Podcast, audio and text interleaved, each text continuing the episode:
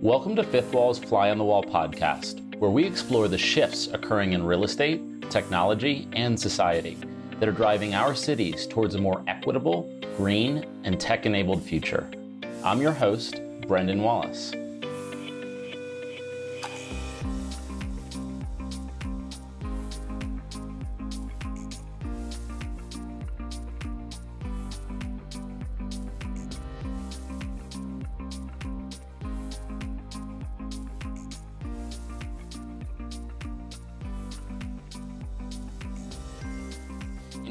Episode of Fly on the Wall, I am joined by Jeff Speck, principal at Speck and Associates. We discuss the detrimental effects of urban sprawl and the surprising ways cities are transforming as a result of the restrictions created during the pandemic. Enjoy the conversation.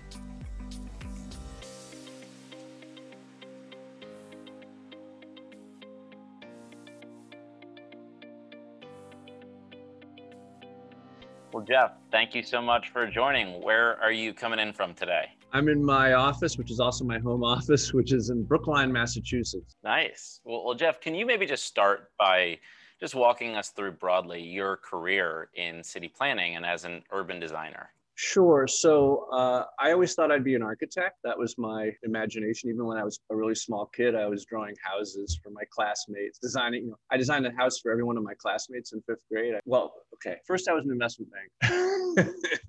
but I only did that for two years because I'd worked for enough architects who said, if you can do anything else with your life, this is a miserable profession and you should find something else that makes you happy. So, getting out of college in 1985, around the time of the movie Wall Street, I went to Wall Street and did that for a couple of years, knowing pretty much that I'd go back to school. As I was going back to school, I discovered the work of Andres Duany and Elizabeth Plater-Zyberk or DPZ is what their firm is called. And I was like, wow, this is design, but it's at a it's at a scale that really impacts people's quality of life much more than just buildings. And uh, let me find these guys. So I started a relationship with them while I was in school. I eventually graduated from architecture school in '93, and thank God they had an opening in their firm, which was in Miami. Uh, and I moved to Miami. I spent 10 years there, mostly as director of town planning at that firm, doing these projects with them. And the projects were either new mixed use, walkable, complete communities. And we would only take on that kind of project um, if it was a new, new community or plans for existing downtowns. Principally, almost entirely, when we looked at an existing city, it was almost always the downtown. Um, and how can we make the downtown more vital? Uh, and, you know, part and parcel with the divvying up of the landscape into these individual pods was the decanting of the cities into those pods and the emptying of the city centers. And of course, the, the, the state of the city centers in the 70s and 80s was so bad, um, there was a lot of work to be done to bring people back. And so those are really the two types of projects that I still do in my career. I took a, I took a break, uh, well, just to, to walk you through the rest of it very quickly. Andres, Andres's famous talk, which was, which he called Towns versus Sprawl, was just so moving to me. And it was really the, the lecture that changed my whole orientation. And I when told, was that? When was that, Jeff? He first started giving it probably around 1985. And I first saw him give it at the Boston Museum of Fine Arts in 1989 when I had started the relationship with the firm as a summer job, when I was um, starting architecture school. And I actually wrote them a letter and I said, Oh my God, this, I had met him, but I wrote him this letter, him and Liz, and I said, This lecture needs to be a book. And they never wrote me back, even though uh, we had a bit of a relationship. Um, but it took me until, you know, it took me about 10 years eventually in the firm to convince them that I could write this book for them and with them. That book became Suburban Nation. Suburban Nation was pretty much the best selling planning title of the uh, 2000s. It came out in 2000 and it helped me get appointed to the National Endowment for the Arts, where I was design director. So from uh, nine, uh, uh, 03 to 07, I was a director of design at the National Endowment of the Arts. That moved me to Washington, D.C. I got to work with a ton of the, the, the NEA has this amazing program called the Mayors Institute on City Design, where we put mayors together with designers. Every two months, somewhere in America, we would collect up eight mayors and eight designers. We put them in a room together. Each mayor would bring their most pressing urban design challenge. We would try to solve the challenges, but really we were trying to turn the mayors into design mayors. And the program's been very effective over 35 years in doing that to thousands of mayors. But that introduced me to a lot of mayors. I got to uh, build relationships that led to future work with them. And I started my own firm when I left the NEA in um, 07. So I've been doing more work on my own since then for mayors, for foundations in cities, for real estate developers, always focusing on making places more walkable. And then the final part of the story was all that experience kind of went into my my big book, which was Walkable City, which is the one you've probably seen. Uh, that came out in 2012. I'm just now working on the 10th anniversary reissue, uh, where I'm I'm writing a big essay uh, to represent it. But that book was really tried to do what I've been trying to do my whole career, which is essentially to take these design ideas, which can be kind of esoteric and a little bit technical, and to open them up and make them available to everybody. You know, people who just are smart and care about cities, which is so many people, you know, there's often been barriers to them participating in this conversation. Of course, they all care very much about what's happening in their own communities. They want their communities to be more walkable, to be more livable, but often they lack the vocabulary or the feeling of the credential that might allow them to do that uh, the book Walkable City was really created to connect more people to that conversation. And it's it's been, I think, the best-selling planning book of its, you know, of its decade. And I'm really glad that, you know, I hear from all the people that reach out to me that it's really connected them to their communities in, in a new way. Often I have to apologize because they read the book and they're like, oh my God, now I now I really hate my neighborhood. I can't walk anywhere. I'm realizing now how miserable I am. And I apologize and we see what we can do. But that led to the TED Talks and the other stuff I've done that, that's really helped to spread spread this message. It's really just good planning. It's really from the very beginning, the whole town versus sprawl thing. You know, we've called it traditional town planning, which turned off the, the liberals like me. We called it new urbanism, which it still is called, that turns off some of the conservatives. But when you re when you reconsider it and reframe it within the rubric of walkability, it's not political, it's accessible, and it's very easy to talk about. And maybe just to kind of creep up on what walkability means. Why is urban sprawl bad? So how much time do we have? the answer to that question is the same answer as to why are walkable communities good. And that's because we define sprawl as, as being places where you're utterly dependent on the auto. So in a walkable community, you can have a car, you can drive a car. I like, I like to say the car in, in a walkable community, community, the car is, a, is an optional instrument of freedom as opposed to being a mandatory prosthetic device that you need to live your life. But the principal way that I would describe sprawl is a uh, landscape in which automobile ownership or use is essential to your uh, viability. And of course, uh, that implies one of the very first things that's bad about it, was, which is actually a third of us don't drive. A third of us are either too old, too young, uh, too infirm. Maybe we have a drinking problem. You know, there are other things that, that make us not drivers. And those people become dependent on those who do drive and actually become burdens to those who drive. So you know that's one thing. The the the different things i'm going to describe to you all end up pointing in the same direction which i hate to say because i grew up loving cars and i still love the individual car that i might own or or get to drive but the problem is cars. All the things that cars do in, in, in addition to separating us making us psychopaths when we're in the public sphere, causing the landscape to spread out in such a way that it's incredibly inefficient. You know, and when you design the landscape around the car, you're requiring uh, an amount of cables and wires and pipes and everything else that is the real sustainability issue, right? The car polluting is a sustainability problem, but the way that we spread out when the car has determined the shape of the landscape is actually a bigger part of our sustainability uh, footprint problem that cars enable. Cars have been a tremendous uh, negative impact on our health. And the best study, although you know you've probably heard a lot of the anecdotal stuff, but the best study I've seen is a very recent blind study that was done in China where it's a lottery that determines whether you have the ability to, to buy a car or not. Hmm. And so they tracked the people who won the lottery versus those who didn't win the lottery. And if you were over 50 uh, and you won the lottery, uh, a few years later, you were 20 pounds heavier than all the people that didn't that didn't win the lottery. Uh, the point being that you know it's clearly it's clear uh, all the evidence shows that the, the, the lack of physical activity that you get once you become a driver, as opposed to someone who walks and takes transit or bicycles or does anything else, is one of the principal causes of our, of our uh, health crisis in this country. And, and there's actually a whole phalanx of epidemiologists, some of whom wrote a book called Urban Sprawl and Public Health that came out uh, about a decade ago, actually about 15 years ago, that said, you know, our American diet is really bad, but it's not having the same impact as our American inactivity. And that's the real source of our, uh, you know, of our, uh, of our health problem. Um, clear, yeah, go ahead. And, and, and so where does that then intersect with walkability? Obviously, like in some ways they seem like extremes, right? Polar extremes of one another. An extreme sprawling environment that is characterized by, you know, basically the the car as the conduit, as the way to get around, versus you know walkability and using your own feet and walking out of your door and having this kind of streetscape. So like paint that contrast for me. Well, I think um,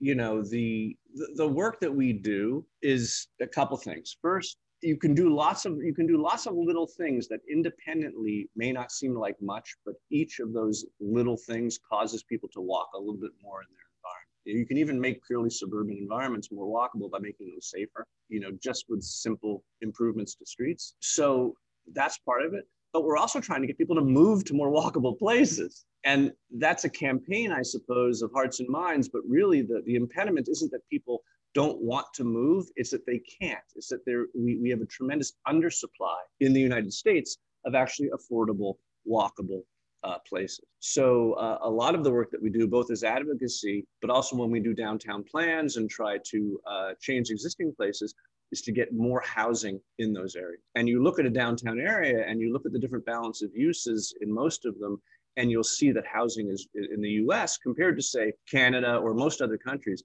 in the US, most of our downtown cores have a gross undersupply of housing. Meaning and, housing is not integrated into the rest of the commercial real estate that you see in these urban cores. Uh, in the in the oldest, most traditional cities, you find a fair amount. Of course, there was the big push for CBDs and the you know central business districts and financial districts and all of that in the middle of the 20th century that caused a lot of that to be evacuated. And then, of course, most business districts that were built in the middle of the 20th century, yes, had zero housing in them. So the other interesting thing to think about is if a, if a walkable place is is necessarily a mixed use place because you're walking you need to be able to walk from use to use which means they're close together then uh, only places that have a good balance of uses are going to be going to be walkable. It's very difficult to get that, that balance of uses in a strictly residential area because you know if you're a real estate developer adding any other use to a residential neighborhood is is impossible. I mean, they come after you with pitchforks if you try to put a 7-Eleven in the cul-de-sac, right? So the opportunities where they exist are in the commercial places. The places that have an over representation of commercial real estate are the places where it's very easy to add a ton of housing. Well, I wouldn't say it's very easy, but it's possible to add a ton of housing. Most of the work we do in America's urban cores then includes strategies and frankly the encouragement of government subsidies including deferred taxation, tax increment financing, and other things, tax abatement, to get tons of housing, attainable housing in our city cores. And, and obviously, like there, there's this concept that I, I know you've spoken about the, the, the 24 hour city. And I'm in, you know, I'm in New York, right, which has this kind of descriptor as the, the city that never sleeps. Like, what does that mean? And how does that intersect with a walkable city? Well, you know, the new term of art that has been popularized in Paris by Mayor Anne Hidalgo is the 15 minute city, which is a, a, that's the new thing everyone's saying. The 15 minute city is just a representation of what we've been talking about the whole time, which is that everything is close at hand, um, whether on foot or even on bicycle. You can get to most of your daily needs quickly the, the, the 24 hour city has always been a bit of a confusing term to me because obviously in most places certain number of those hours it's dark there's no one out in the street um, but there are people there right there are people sleeping they're in the city so it just means that it's it doesn't mean that it's it doesn't doesn't have to be New York that never sleeps, right? But you just have to be uh, there have to be people there the the whole time. Now, the best discussion of this that I've read, and the best discussion of so many things, was Jane Jacobs' conversation. In the death and life of great american cities the best planning book ever written written i think in 60 or published in 63 where she talked about what she called time spread. And she asked the question i'm guessing it's like 1961 and she's asking the question why is there not a single good restaurant on wall street? Why is there not a single good gym on wall street? 250000 people come here every day to work and yet you can't get a really great meal. And the answer was that you can't do it with just a lunch crowd you know, a great restaurant or a great gym needs a lunch crowd and a dinner crowd. And once you achieve time spread, everything in the city becomes so much better because you have that audience that produces enough, you know, table turns for the restaurants to be absolutely the best and and and you know the gym to have all the best equipment. So for me, the 24-hour city is the city that is floating the most other activity with all of the density that is bringing people to not just businesses, but to institutions and schools and other things in the neighborhood. And you know, when you think about the other side of it, right? So the, the failure to build a walkable city or, or the failure to build a 15 minute city or a, or a 24 hour city or, or not having time spread, what are the kind of non obvious inequalities that derive from that at a, at a demographic level within a city? Well, I would say the inequalities don't derive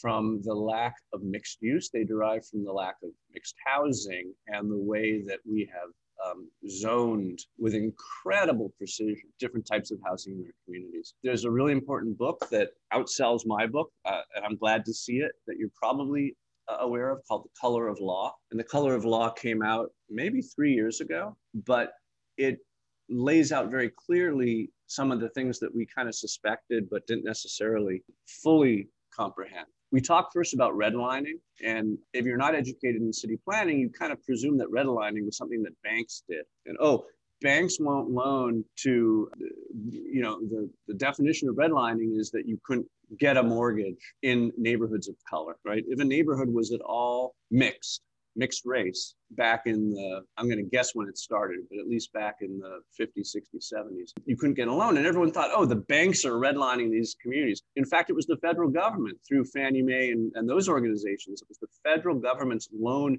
guarantee programs that did the redlining. So actually, it was you know Uncle Sam saying, "Oh, you can't get a mortgage in a uh, mixed neighborhood. Secondarily, you know, for many decades, from the beginning of, you know, um, a- after the Civil War, as soon as as soon as blacks could own property, there was there were race-based restrictions in new neighborhoods. A friend of mine lives in the Ansley Park neighborhood in Atlanta, and he showed me the very one of the very first advertisements for that neighborhood, which was back in the teens, and it said, "If you live in Ansley Park, you have the guarantee of beautiful wide streets and this and that and and and confidence that no person of color will ever live on your block. I mean, that was how they used to do it. Eventually, of course, that was made illegal. And so those laws were replaced with single family zoning. Single family zoning was a way to achieve the exact same thing without mentioning race, but it had the impact, you know, de, de jure, it was, it, it was not race based, but de facto it was. And so single family zoning covers more square miles of zoned land in America than anything else. Um, a number of cities are abolishing it. Uh, not many, but a number of cities are starting to abolish it with the understanding of its racial background and the understanding that by creating an economic barrier to entry, you're actually creating a principally a, a racial barrier to entry. So the principal way that the modern city causes inequality is uh, by building type based zoning that is effectively exclusionary. And obviously, you know, as COVID happened, it kind of forced this moment in time where, you know, city planners and regulators and even real estate developers were forced to rethink, right, some of the assumptions they had previously operated under as cities literally just shut down with stay at home orders. What are some of the, the, the insights that you think positively came out of the COVID experience for, for everyone, for regulators, for planners, and for real estate owners? Well, one insight that was only a revelation to some people was that you know rumors of my demise if, if, if i am the city rumors of rumors of my demise are premature like mark twain once said.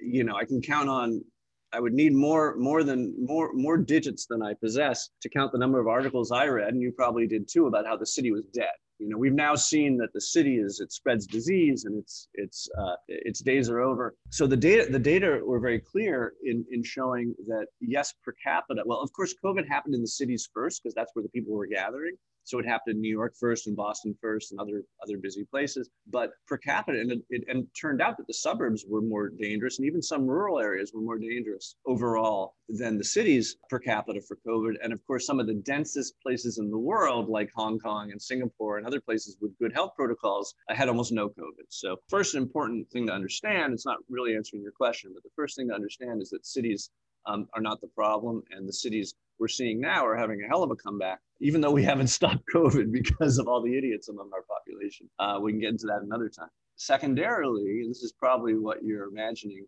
uh, as my response, uh, a lot of cities realized that they could rededicate a lot of their public space to non-automotive use, since so many, since so fewer people were driving, and um, there were lanes of in, in, my own town in Brookline, as a great example, uh, we had a four laner. It's split by a train track. We have a four laner in our in our downtown center, Coolidge Corner, and two of those lanes were actually dedicated. Uh, we, we took the parking that was beside the street and we moved it into those two lanes. So those two lanes could then be used to expand the sidewalk. We added bike and additional pedestrian facilities. A number of streets became uh, closed, or as we call them, open, closed to cars, open to every other use, and you saw and still see people walking and families frolicking and playing in what were once areas dedicated just to cars. And then, of course, probably the most obvious and visible um, uh, aspect, and the one that was most demanded by the cities that were hurting for, for tax revenue or very fearful of the tax revenue that they weren't getting, was the, the dining parklets. And that tons of parking spaces and even driving lanes and even entire streets, uh, one near here in Roslindale, dedicated entirely to, to dining. And how and it, like re- it reclaimed from cars. Yeah right? So really. the real so so the real question is, you know, will these stay? And some of them are already going away. People are are regretting it, and people, you know, the, the automotive hordes, as I like to call them, are celebrating. But the cities are learning that they're getting fewer tax dollars from the parked cars than they were getting from the, um, you know, impacts of the revenue, the additional revenue that was coming to these businesses from people dining outdoors, and of course the whole nurturing and friendly and and communal supporting nature of the city when you have more outdoor activity in the public space. A lot of people are, are coming to cherish that. In Boston, they did a poll and said, understanding that they take space away from automobiles, do you want these parking spaces to still be dedicated to dining? And 80% said yes. And I think 78% answered yes when the question was, do you, do you want to keep the additional bike facilities um, that we've received? And this is just a, you know, a, not an online poll where, where people vote with their fingers, but it actually scientifically conducted poll of random citizens that 75, 80% want bike lanes and restaurants to stay uh, and not to give the space back to cars. So those are some of the important lessons. And cities like Paris have used COVID as an excuse to make huge, dramatic changes to the number of cars in their downtown. Paris is moving towards removing all cars, all cars from its center core of its downtown. I met Mayor Hidalgo when I was in Paris uh, two weeks ago. They're full speed ahead on that. You know, you do what you can in your country, in your city. I don't think many American cities will be able to match the Paris example, but but we're trying. What they found in Paris, 61% of cyclists were people who hadn't been biking before. So it's incredible how the physical changes make behavioral change. And you know, as you as you think about like on the other side of this, um, what is what are the the insights that you wish regulators would take away? They don't seem to be taking away from COVID. Well, I think we kind of we all kind of talk out of two sides of our mouth on this. And if, if you're a planner working currently for cities or even for real estate developers, as I do, there's this real kind of cognitive dissonance happening around what we're saying the city needs to be and what we say the city wants to be and should be, particularly in the face of climate change and what we're still building. So, how do you get over that hurdle when a developer is in a city, developers working in a city, or a city is trying to grow, and they're not confident that they can build housing without one parking space per unit, for example. Because actually, the way the city is currently shaped, everyone kind of does need a car. so you know, it's a self-fulfilling prophecy. If you if you build places that satisfy the current demand for for cars and car use, then you're going to keep creating a city in which car use is mandatory. So I think it's important to understand that there's kind of a, a leap of faith that we need to take. It's not going to be led by developers often. Right? There's very few developers who are going to fight what they perceive of as the market. It can be led with cities, and cities like Paris can make the choice to say uh, we're going to have a sector, perhaps, which offers this uh, opportunity of, of car light living. You're probably aware it's one of the few real estate developments that's attracted national venture capital. You're probably aware of the Culdesac phenomenon in, uh, I believe it's in Mesa, right outside of Phoenix, where they're building a, a new community. It's not huge, but it's hundreds and hundreds of apartments that's entirely car free. It isn't even perimeter parking, you know, like they do in in uh, Vauban in, in the Netherlands. I mean, it's it's no parking for hundreds and hundreds of units on transit in a not very walkable city, one of our least walkable cities, big cities, Phoenix. But there's an understanding, and I think it's a proper understanding, that there's a certain segment of the market that might even move from another region to live in this utopia. And I think that's got a lot of legs. And I have not been involved at all. I, I regret. It would be a perfect project for me. I've not been involved at all in the Culdesac project. But Interesting. But I think that there's a. I'd, like to think, and I've heard that my books had an influence, but I think there's an incredible national, certainly international, but let's just talk America. I think I think every major city, a project like that, which is a kind of an intentional community around not driving, would sell out instantly. As Culdesac has gotten pre-reservations uh, already um, because it's an untapped market, right? Who else is offering? So I think every you know every metro area could have a project. Well, thank you so much, obviously, for sharing your, your thoughts, Jeff. This has been such an interesting conversation. I think there's so much that obviously um, real estate owners can learn from just academia and, and, and, urban planning as a concept, but also in practice, all the lessons that, that, that, came out of COVID. So thank you for, for sharing all this. Well, thank you for your, your interest and, and uh, it's great that the work that you, that you do intersects with this subject matter so, so well. And I hope that, that you and your clients and colleagues will find ways to invest uh, deeply in walkability and those aspects of city planning that, that make our cities better. We hope to.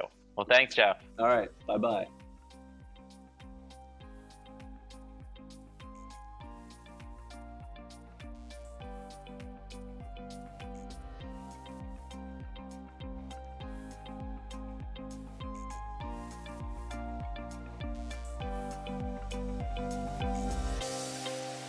Thanks for listening to this episode of Fly on the Wall.